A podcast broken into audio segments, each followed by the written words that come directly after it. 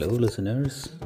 Getting back to you with a small story for kids. Title of the story is Who Will Marry Small Mousy? Now, let me go ahead with the story. There was once a charming girl mouse who knew everything a young mouse should know. She could gnaw holes, climb high shelves, and squeeze into small spaces.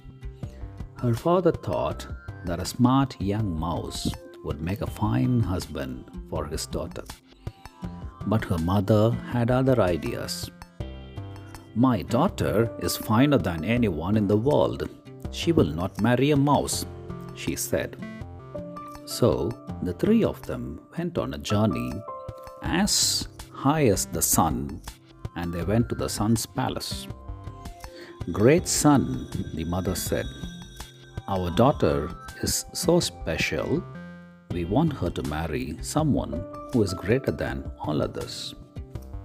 I'm honored, answered the sun, but there is someone greater than I.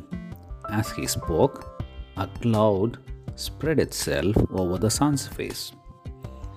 I'm not really good enough for your daughter, replied the cloud.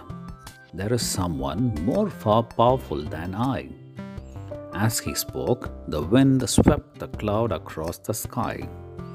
Now the mother asked the wind to marry her daughter. But the wind said, The wall is greater than I am.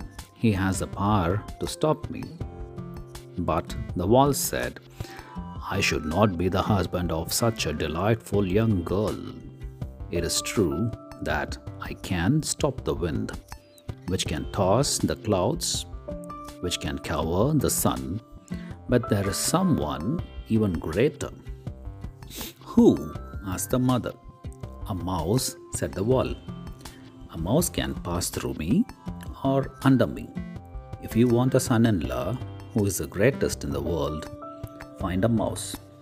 So the three mice went home happily and got their daughter married to a very smart, powerful mouse.